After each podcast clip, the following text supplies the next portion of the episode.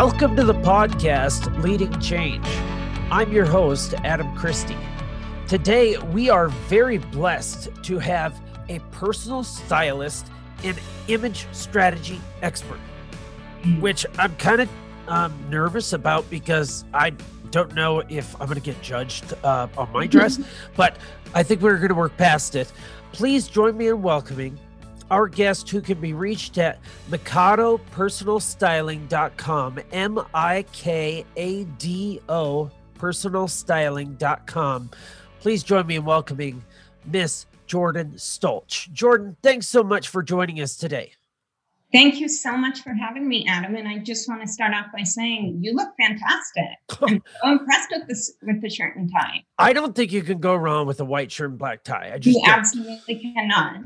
Jordan, how would you describe what it is you do to listeners who might not be familiar with your work? Yeah, great. I think a lot of people aren't really familiar with this kind of work. So I'd love to explain it, explain it briefly. Um, I work with people who are predominantly in a corporate field and they are looking to elevate their image. They know that they need to show up looking a certain way for the type of work that they do, but they aren't exactly sure how to get there. So I help them work on whatever their message is and then finding the clothes that articulate that message and help them feel more confident in their job so that they can attract more clients and they can feel stronger about the performance that they do every day. So is it just clothes or is it more than just clothes? It's mostly just clothes. I okay. have a division in my company that works on makeup and speaking and other outwardly facing qualities but we're predominantly focused on clothing. Awesome. Awesome. Uh, do your friends go to you for fashion mm-hmm. advice? Is that what they're like cheat? Like I, if I had a friend who was a psychologist, I might tell them all my problems. Do they go to you for um, fashion advice? Yeah, they do. Um, what I like to say that differentiates me from a lot of other people that work in the fashion industry is that I don't really care too much about fashion and trends. So a lot of people will come to me with those questions, but I can't always answer them. What I really care about is just finding the clothes that help people feel amazing so that they can project themselves in a more confident way. Like, for example, today you have on that shirt and tie, and I would imagine that helps you feel ready to do this episode. You know, you've got your game outfit on. I just like helping people find those clothes so I'm not always the best resource for telling my friends what's in style. But you know, it would be a good way to get them to buy lunch for you. Be like, I'll tell you why you should wear that shirt if you buy me lunch. That's a good one.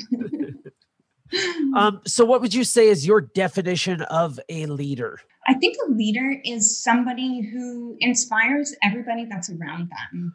So they are the person that when you look to them, you just feel like I'm ready. I'm doing this because they are the most dedicated, the most passionate, the most committed to what they're doing, whether it's in, you know, a small company like mine or whether it's in a large scale corporation like a lot of my clients work in.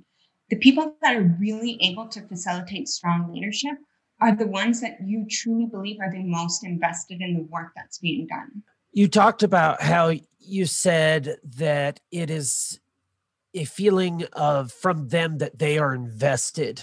Yeah. What happens um, when you feel like your leaders are not as invested as you are? I think it drives or it lacks the motivation. So let's say in my own business, I lead several young women below me.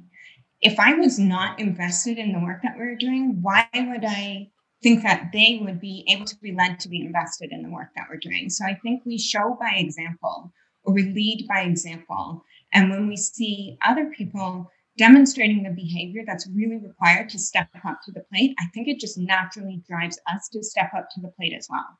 But when somebody is not invested, it questions why are we doing the work we're doing, if that makes sense. What what would you say makes you tick as a leader? I think what makes me tick is motivation is one. So motivating the people around me, getting them inspired to be part of it, and then really driving change for our clients. So it might be different in different types of businesses, but in ours, we're really trying to create change for the people that we work with. So when I can get my entire team to be motivated to make that change, to help them facilitate new opportunities for the clients that we work with, that really makes me tick. I feel so energized by that because not only are we creating strong outcomes for our clients, but the people that work on my team get to feel like they were a part of something that's life altering. So that's everything for me. That's why I do the work that I do. So this morning we had a coach on that we interviewed, and it was interesting hearing him talk about his teams and whatnot. What does your team look like? Mine is a small team. Um, it's it's a fully female team. Um, it's women that have been with me for quite a while and that are just really invested in creating change. So, exactly what we were just talking about creating change for the people that we work with. So, as I said before, um, we're not really a fashion company as much as we are like a confidence boosting company. Everybody that works with me has that mindset. So, they're working to create positive change for the clients that we for the clients that we have. And so they're just by nature really, really positive strong forward thinking mindset people. How do you go about um, finding someone to be on your team? What are things you look for? I have found that finding people to be on my team is one of the more challenging parts of my job. Um, because I think this type of mindset that we're talking about, it's pretty unique. Now, in my field, a lot of people will come or will apply for a job because they think it's the quote unquote fashion industry. So they're imagining like a very glamorous lifestyle that it's just not. But they're imagining like something they've seen in a movie, I think. And really, what we're doing is we're working with people on such a deep level to get into where all their insecurities are and help them boost their confidence and morale. So that requires a very certain type of person. So, what I look for right away is somebody who comes in with that positive attitude or energy. And I know that energy is a word that's used a little loosely, but I think, have you been around it before? Like around a person who just emanates that kind of energy that's almost infectious that you just want to be with them. Yeah. I look for that way before experience because I think in my industry, you can have worked with celebrities, you can have worked on movies, on music videos, whatever that might be. And you might be a great stylist. You might really understand fashion and trends, but do you understand how to work with other people? So, do you understand how to make people feel really safe? The type of work we do is involving people's bodies. It's, you know, the clothing that goes on their bodies. It's talking about like what makes them feel really insecure and how do we get to a place that makes them feel more secure so somebody that gives off the energy that creates a really safe space is always the type of person that I'm going to hire. And that's just rare. I think I don't, it's not something you can really teach. It's just something that's innate in certain people. Are all of your team members people, people, people, people, person, people, persons? Yeah. Uh, uh, yeah, I know what you're trying to ask. And yes, they are. But I would say when you think about people persons, however you word that, you might think somebody that's really outgoing. And I would say for the most part, they're not. They're people that are cognizant of the way their personality lands on different people and they can adjust accordingly. So, you know, some people, some women, let's say especially, if they're working with a stylist, they're going to be might be very insecure they might be quite guarded so that requires a person to adjust their personality in a certain way now, another person might be much more outgoing and more comfortable with their body. So we can adjust the conversation a little bit that way. So there's a really strong need to be able to touch on what kind of person am I working with and how do I show up for them in the best way possible that makes them feel really comfortable. So you are trying to get people while you are tapping into people's vulnerability. Yeah. Um, how would you say that what are some steps that you think or keys you think are important to um, accessing that vulnerability to getting people to be vulnerable with you? Love this question. Um, the first thing is just listening. So I think a big mistake that a lot of people make, especially in sales or something that's client facing, is that right off the bat, they're trying to prove their who they are, their expertise, um, they might be trying to sell something. To allow somebody to be really vulnerable, I found it just requires showing up and allowing them to be who they are. So listening for, you know, what brought them here? That's usually one of my first questions. What brought you to a place that you wanted to address something like this? And then just letting that story go from there. Because when somebody's able to talk about themselves, they instantly feel more comfortable.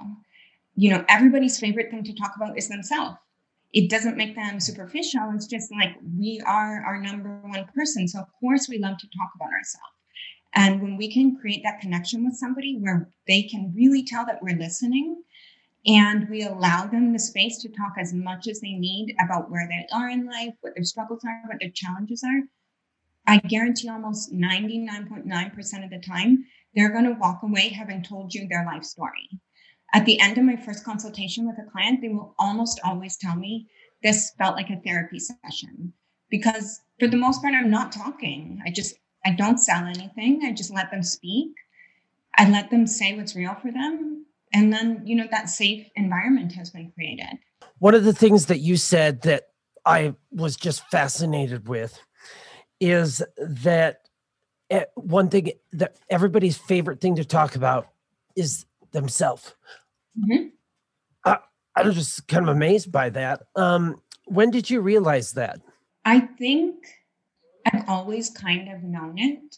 I'm a very introverted person. So I'm actually kind of uncomfortable talking about myself. So, what I've always been able to use in a social setting, a skill that I've always been able to use is deflection. Um, so, when I'm uncomfortable but don't want to come across as somebody who's shy, I just put a question back onto the other person and it will naturally get them to keep talking and hold the conversation. And so learning this at a very young age, I think, when I was much more shy and inhibited, um, and then carrying it through into adult life, I really started to realize like people love to talk about themselves. And not, I, again, it's not in a superficial way. It's just that we are our world. So if somebody is asking you, Adam, tell me about your life, like who are you? Where do you come from? You know, whatever it is that drives your story, immediately you feel like oh wow, this person's really interested in me. Like, yeah, I want to talk about that. And when we walk away from that interaction, chances are you're going to say to yourself, that was one of the best conversations I've had. But in actuality, it wasn't so much of a conversation. It was you just having a space to share who you are. People naturally love to share who they are. And so giving them that space allows them to develop that trust and that bond with you, and they're really going to open up. I think there is a limit to that um, mm. in the sense that sometimes it feels like, and I'm not talking about interviewing or anything like we're mm-hmm. doing right now, but mm-hmm. sometimes when you're talking with somebody, you know, you don't. I feel a little bit. Uh, I'm like you. I do not like to share a lot about mm-hmm. myself. Yeah. But if I feel like I'm the only one that's trying to get to know them, it'll mm-hmm. shut very quickly because I just yeah. I can't I can't do that for very long. Do you find that mm-hmm. as well? I do find that. And I think maybe you and I have a similar personality in that way. So we'll catch on to it much quicker. I will tell you that most people don't. So for majority of people, they are pretty comfortable, especially when it's not designed to sound like an interview. So the question needs to come naturally. And I'm not trying to position this as a trick or a manipulation or anything like that. But if I'm just generally you know, genuinely showing you interest in your life and I'm asking you to open up, a lot of people feel really comfortable doing that because oftentimes other people are not asking them. Other people are so focused on telling their story that maybe they haven't had the opportunity to do so. So, you know, if it's somebody like you and I who maybe feel a little bit more uncomfortable sharing about our lives, then the conversation may go back and forth a little bit. But I've still found with the clients that I work for that creating the space where I'm just genuinely listening to them and allowing them to talk about their life is always the best way to create the safety for them and allow them to be vulnerable and talk about the things that are that are struggles for them with their body or their image, their clothing, whatever it might be. Often, as leaders, we have these really challenging times, and those reveal our leadership. They reveal mm-hmm. um, our finest moments. What mm-hmm. would you say has been your finest moment as a leader? I think finest moment or most proud moment for me is watching the careers of the people who have worked under me, watching what they created for themselves. So I have several women, young women, who have worked for me who have gone on to create phenomenal businesses of their own outside of my business. And I take so much pride in that because I know that a lot of what they learned working with me is what allowed them to create their business. Um, many young women who have come to work in my company have come from places that weren't a fit for them, have come working in environments that didn't facilitate growth.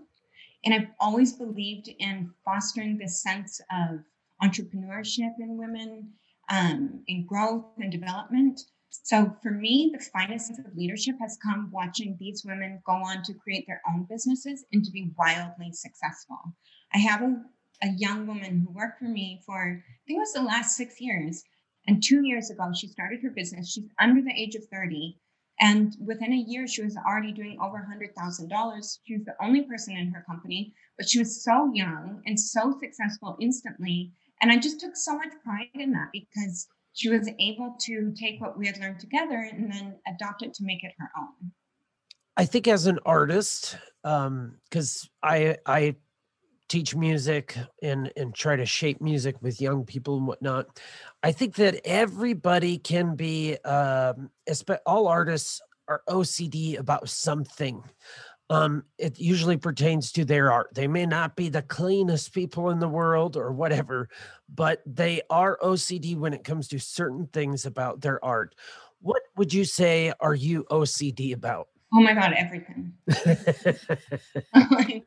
so the one quality that will not work for me in an employee is somebody that's not really, really organized mm. to the, to, you know, to that OCD level. So for me, it's every touch point of my business. I want, I don't care if my business went down to one person working in it or if it had 500 people working in it.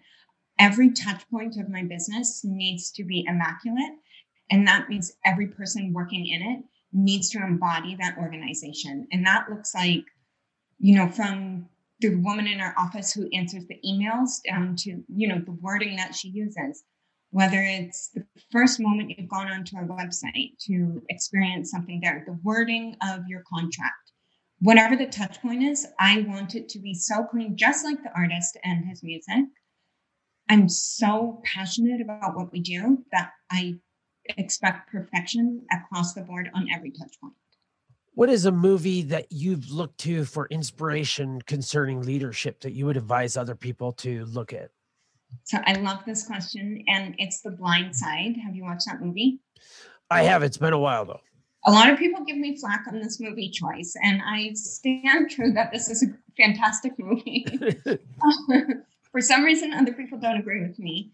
Um, I think it's because what Sandra Bullock embodies in that movie is the same belief that I very strongly hold in leadership, which is that you need to play to the unique person, not to the company as a whole.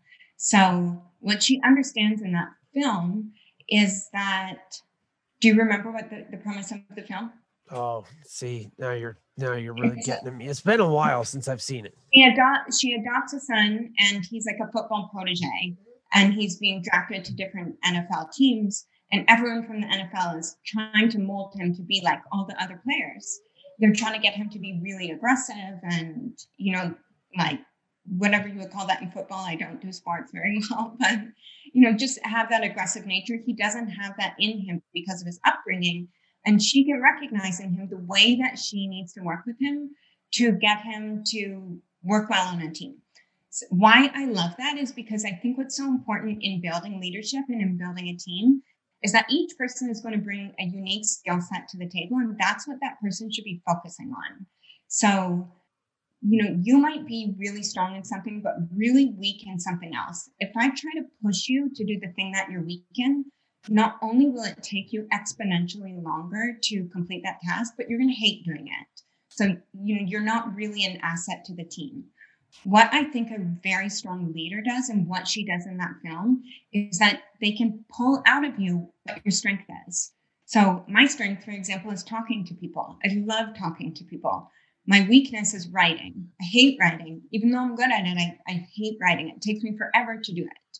So I think a strong leader could identify this person is great at communication. Let's put her in that role and have her build the team up that way rather than pushing her to fit into a box she doesn't belong in. And I, that's what that movie is to me, regardless of what other people say. I think it's fantastic. Well, you tell those other people to kick rocks because you can like whatever movie you want. Yes. what would you say is the biggest leadership myth that you've heard? I think the biggest leadership myth is that it needs to you need to operate from a place of fear or domination or making people feel small. And I see this often in other businesses. Often it's the people that come, the people that I employ, it's the places they've come from before. And I just I don't believe it works. I believe it works in the short term. I don't believe it works in the long term. So I feel there's this belief that if I'm the leader, somebody might think they need to know their place, or I need to scare them into producing results, or I need to pin them against one each other, against one another, so that they perform better. And I just don't believe that that generates the type of mindset or the morale that I necessarily would want in my business.